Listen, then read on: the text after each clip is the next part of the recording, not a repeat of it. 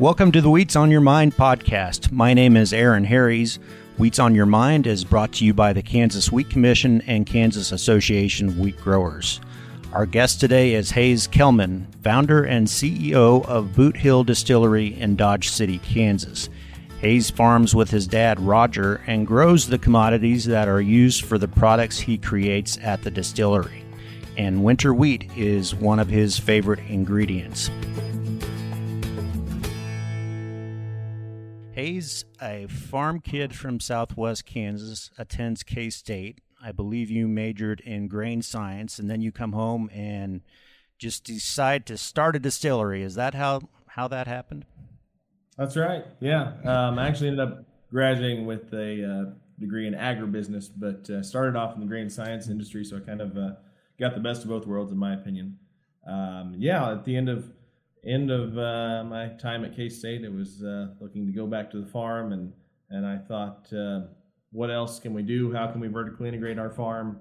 Kind of, the goal of it was to set our own price for our products rather than just what the commodity market has. So best option we'd come up with at the time was let's make a whiskey distillery. That's feasible. There's not a whole lot of them in Kansas, and so we thought it was a good option, and went from there. How many distilleries were in the state at that time? How long ago was it that you started the distillery? We opened our doors in 2016. At the time, there might have been three or four in the whole state. There hasn't been that much growth actually in the state of Kansas yet. There's been a few more pop up, but we haven't blown up like some of the other states have with hundreds of distilleries around them. What was your goal when you started? I mean, what was your vision? Like a craft distillery serving the local market? Did you think you were going to get bigger and widely distributed? Yeah, I mean, the goal's always been to be a major player in a regional in the region, anyways. To tell you the truth, I don't know if we fully processed what it would become. The idea was, let's bring grain from the farm, let's distill it into high quality products. Continue to build a business here, and one thing led to another, and here we are. So how did you learn it? How did you become a distiller? Did you have any training prior to heading down this path? Yeah, most of it I blame on farmer mentality. Give us a problem, throw an issue at us, and watch how long it takes until that problem's solved. It's a special trait, I think, that farmers have that we... Not that we like problems, but we excel at solving problems. I feel like as a group, you can't be a farmer without being a problem solver, right? Right. Every day's a new problem, whether it be the weather or equipment or the markets or whatever it may be. We get to solve problems all day, every day. I did spend a little bit of time, touring around, visiting a couple different distilleries when I was able to, get out, go to different areas and find those, but not necessarily more than a few days. Kind of lightly looking into what other people were doing, and then let's figure it out. It seems like a complicated process, and it is a complicated process, but, in the most basic sense, it's separating alcohol from water, which two different boiling points, and not that difficult, I guess, when you dumb it down. It's a big science experiment, so I guess you have to really go all in. At what point did you just pull the trigger and say, here's a list of equipment that we're going to need, and let's just go ahead and get this ordered? Yeah, so the way this whole thing started is when we finally decided to move forward with the distillery, we weren't sure where to place it, what town. We farm in Sublette, kind of looked around the area within a few hours of Sublette, where's the best place to place this thing? And I remember the day that my dad called me, actually, and he said, I found the building for you. I don't know if it's for sale. I don't know what the situation is. But, again, as farmers that fix things, I guess we thought, why not buy this dilapidated building in Dodge City and turn it into a distillery? So once we submitted a proposal to the city on what we were going to do with the building, got the building bought, and all of a sudden from then it was kind of like, go, because, hey, we have a building, we have somewhere to go with it. So what was it about? I think somewhere in August when we actually finally got the building purchased, and then you jump through figuring out what equipment to buy and where you're going to place it in the distillery. And, the good thing about having a building already built is you deal with what you have, good and bad.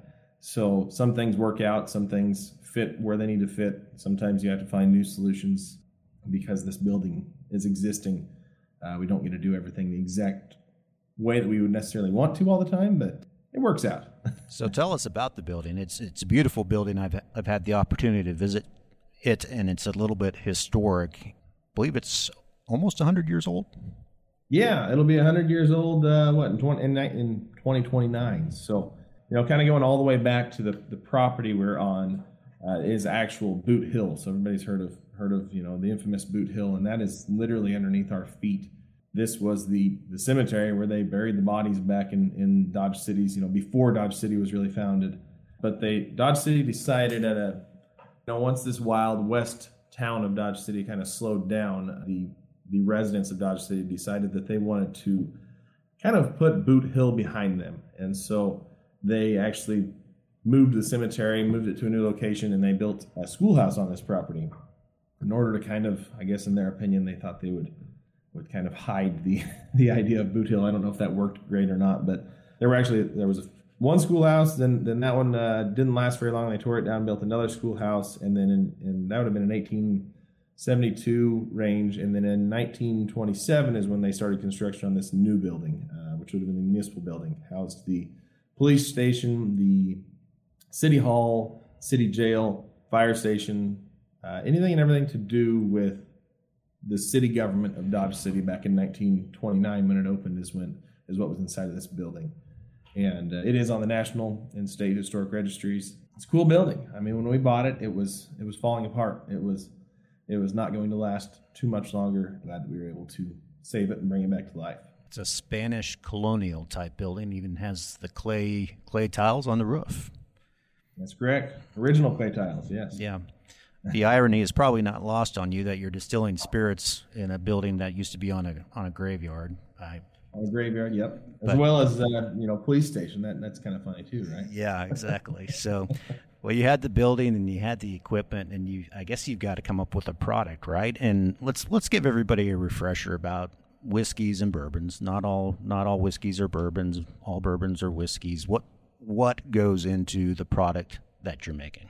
It depends on what we're making, but to explain bourbon, bourbon is one that often gets confused by people.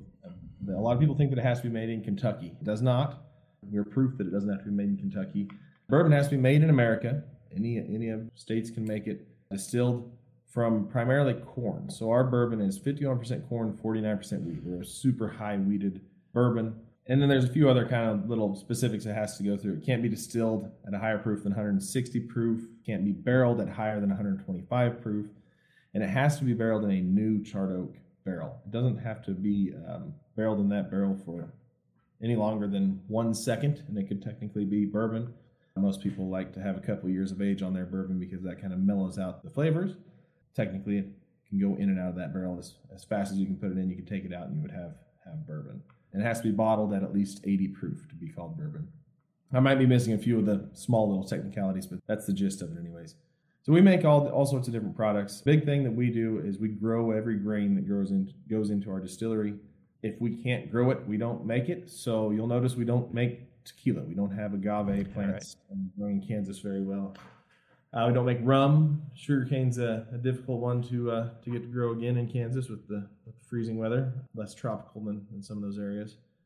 What else do we not? But really anything and everything that can be made with corn or wheat or any other grains that we can grow in Kansas, we will at least try to make. So yeah. So from day one, you can't have whiskey on day one because you want to age it in those barrels a little bit, but you kind of need to have an income stream, right? So when you open your distillery, what was actually the first product? And so the first thing we released was our vodka, and our vodka used 100% wheat. To be vodka, it has to be distilled. There's not near the rules that bourbon has, but the biggest thing is it has to be distilled to 190 proof, and that's 95% alcohol content. So that takes, kind of a special still to get to that proof level, and that was the very first thing. Vodka really is fermented, mashed, fermented, distilled, and then from that point you can filter it through some charcoal if you want, and then into a bottle and out the door it can go. There's no major lag where, we have a warehouse sitting with few-year-old barrels still. That is the process of starting a distillery. Hey, we have a business, and we have not much to sell.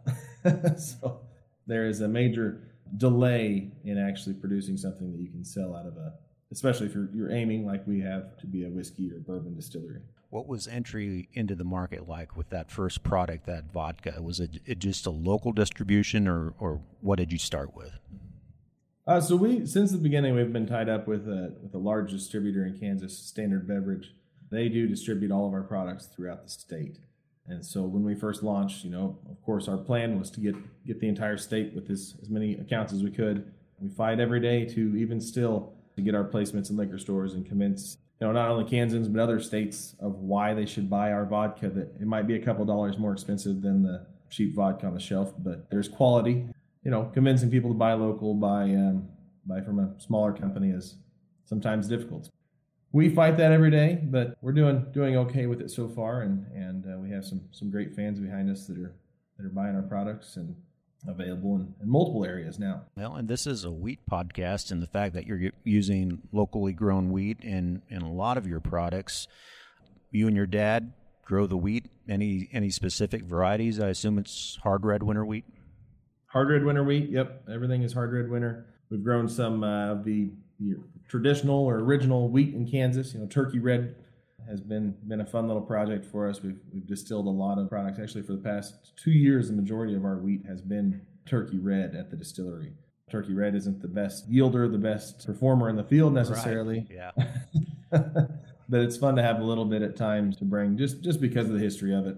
Taste-wise, I don't know if we've seen a huge difference in taste when we've gone side by side. I'd love to say that there is, but in our situation, relatively similar to any other wheat we bring in. As far as other varieties or you know, it's whatever's working the best. So yeah, you don't have anything stuck on necessarily. And you don't have a lot of storage on site at distilleries. So when you're starting a batch, you just bring in a truckload, or how does that work?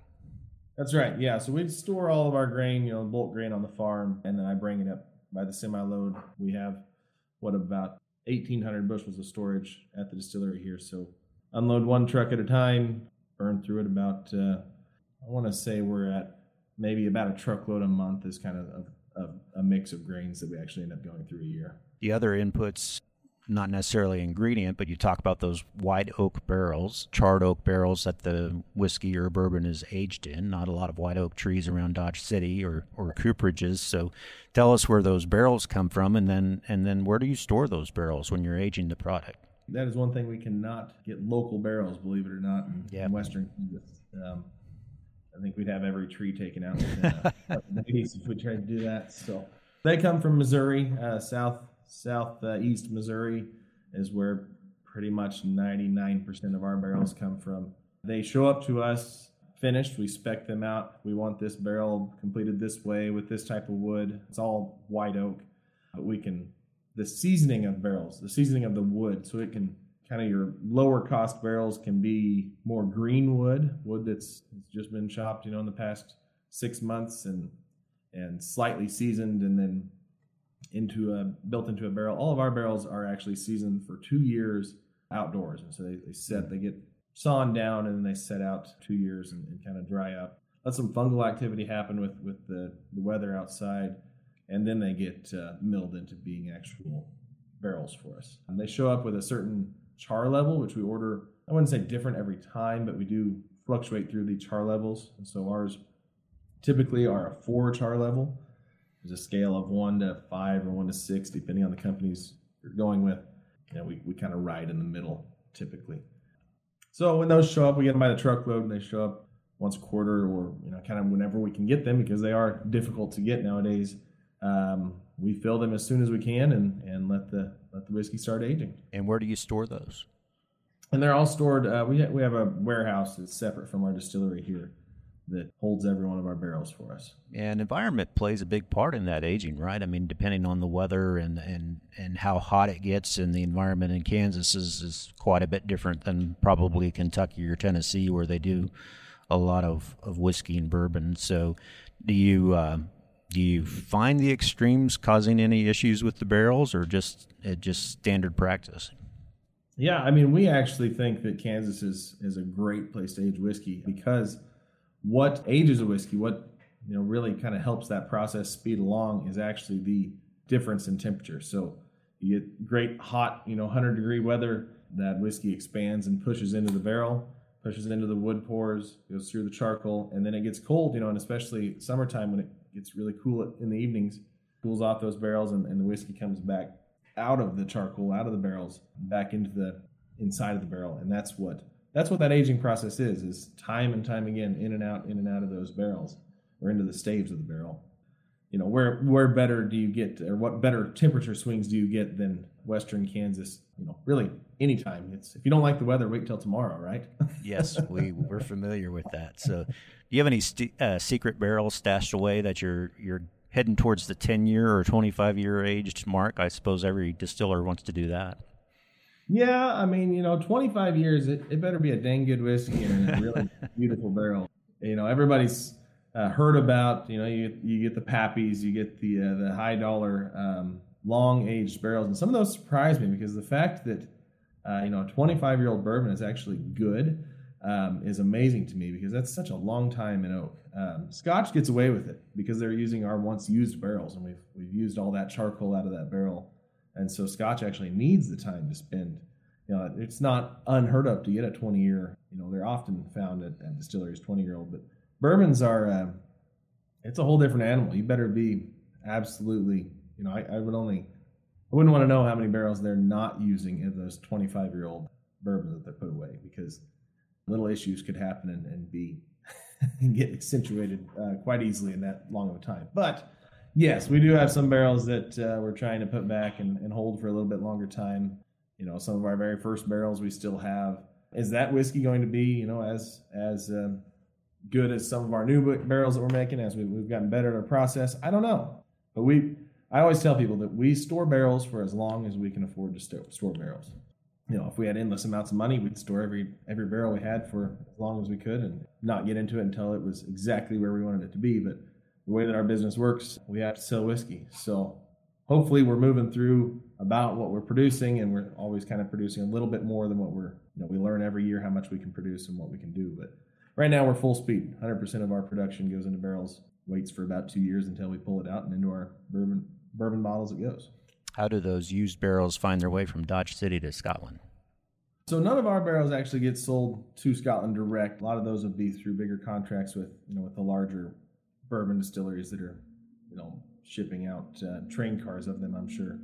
But our barrels end up usually in local breweries. Wineries have used them. We reuse our barrels often here. People that use our barrels for furniture at times. We can build different things out of them.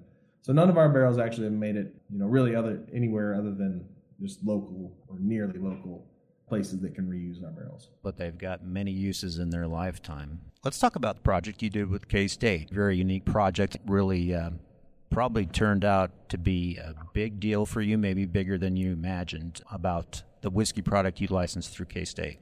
Yeah, that was a fun project. That was many years of kind of nagging on K-State that, hey, this would be a fun project to do, and finally got everybody convinced, hey, this would be a fun project. Next thing we knew, we were chugging along making a Wabash Reserve bourbon for K-State. Yeah, when it released, there was one other school, I think in New Mexico, that had a bourbon out. We were kind of one of the very first ones with a collegiate spirit. It blew up. We didn't really know what to expect. We thought, I can't remember what number we had in our heads. Hey, we'll make this much and it'll sell, and away we go, But we were running pretty much as fast as we could through all of that football season for sure to get the initial launch out. It's worked great. It's been a great relationship. K-State's been good to deal with. We've had a lot of fun. We've actually come out since that time with a new version of the Wabash Reserve. So every year we will actually release a new limited edition of the Wabash Reserve. There's one coming sometime this year. And you moved. You also got an Ema vodka, I believe. That's correct. Yep. Last year about this time we were getting into the vodka situation. Ema vodka is sold all over Kansas as the K-State vodka to drink. And I believe you've done something for Fort Hays too. Yep. Fort Hays is the other one. We made a bourbon for Fort Hays, and that was another really fun project. Working again, keeping it local with these Kansas distillery or Kansas universities. I always tell them we're happy as a Kansas company to work with anybody in Kansas, to tell you the truth.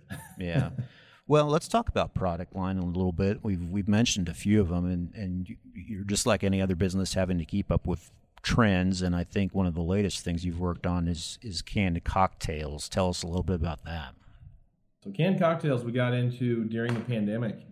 It was somewhat out of necessity to figure out what else our distillery could do to continue to be relevant. We started with a small, really we started making these cocktails, you know, just from our tasting room. We have a full tasting room with a bar and a cocktail lounge.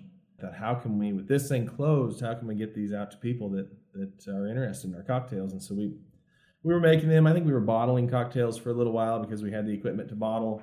And then we quickly found out that canning was going to be the solution. So we bought a very small, kind of like a handheld canner, because canning is it's a process of closing the seams on your cans. You can't just do that with there's no real handheld way to can products.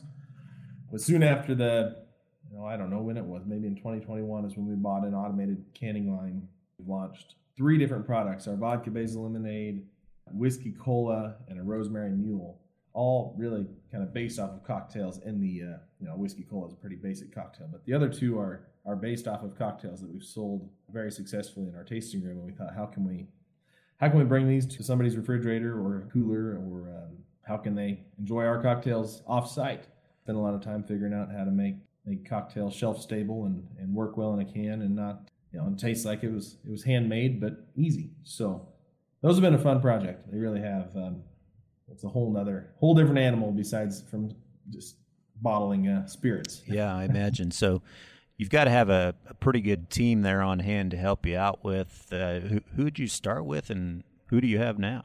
So Stephanie, our distiller, has been with us for a few years now. She's really come into her own distilling and really taking control of what she's doing. She came in as just a distiller working under me directly, and then soon after, within about a year and a half, I named her head distiller, which really that just means she's able to make more decisions on her own. We still work very closely together to figure out what our different taste profiles are going to be, and whenever we adjust things in spirits, how we're going to improve what we do. We have a full team. We run a relatively lean team. Have a director of sales, Lee Griffith. He's been with me pretty much since the beginning. He's kind of the face out in Kansas and every other market out there working, getting relationships with people and hopefully convincing people to drink Boot Hill whiskey or vodka or canned cocktails or whatever product he has at the time. And then we have a packaging and warehousing manager. We have a tasting room manager. Multiple different positions that we've figured out what to do with. Yeah, we should say. I mentioned that you do have a tasting room there on site and a big outdoor patio, so I imagine you have some events there on site. That's right. Yeah, we do have a tasting room and a patio. We host private events. We're open to the public from 3 to 11 Wednesday through Saturday, and we offer tours at 4 and 6 p.m. on Fridays and Saturdays. Yeah, we host multiple events, public and private events on the patio or in one of our. We have a rental room, have a boardroom set up that also has rental space and can have a bartender in it to make cocktails after a meeting. If you're in Dodge City and you're looking for a cocktail, I suggest you come see us. Good recommendation. So what does the future hold? Expansion for you? Do you have other products in the works?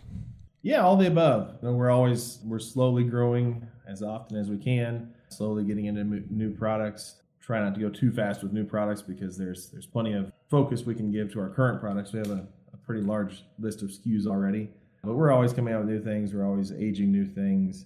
When we have a new whiskey we want to come out with, say a rye whiskey, that process has to start a few years ago, putting that whiskey in barrels and letting it age for a while.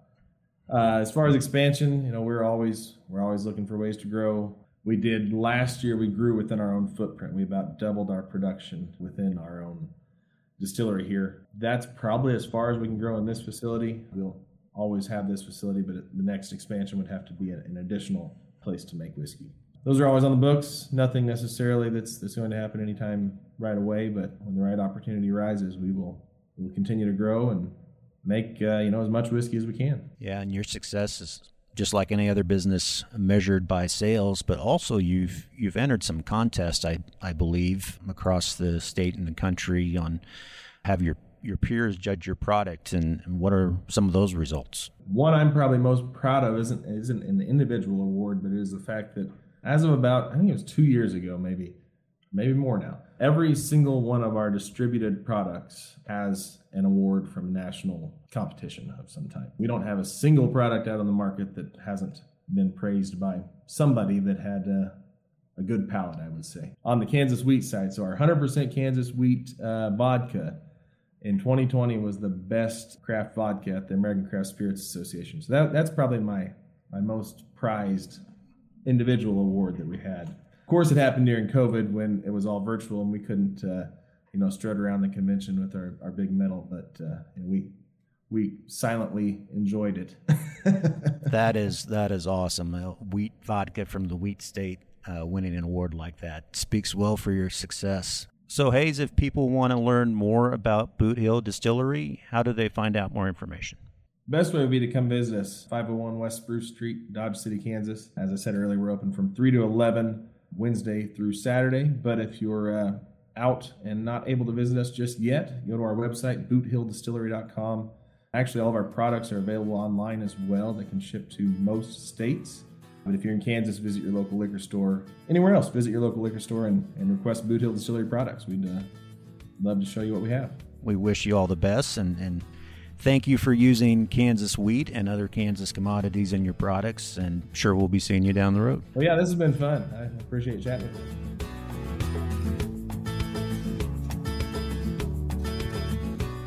Thank you to Hayes Kelman from Boot Hill Distillery for joining us on this episode of the Wheats on Your Mind podcast. If you have a topic you'd like us to cover in the future or have a question for one of our guests, please email us at podcast@kswheat.com. I'm Aaron Harries. Thanks for listening.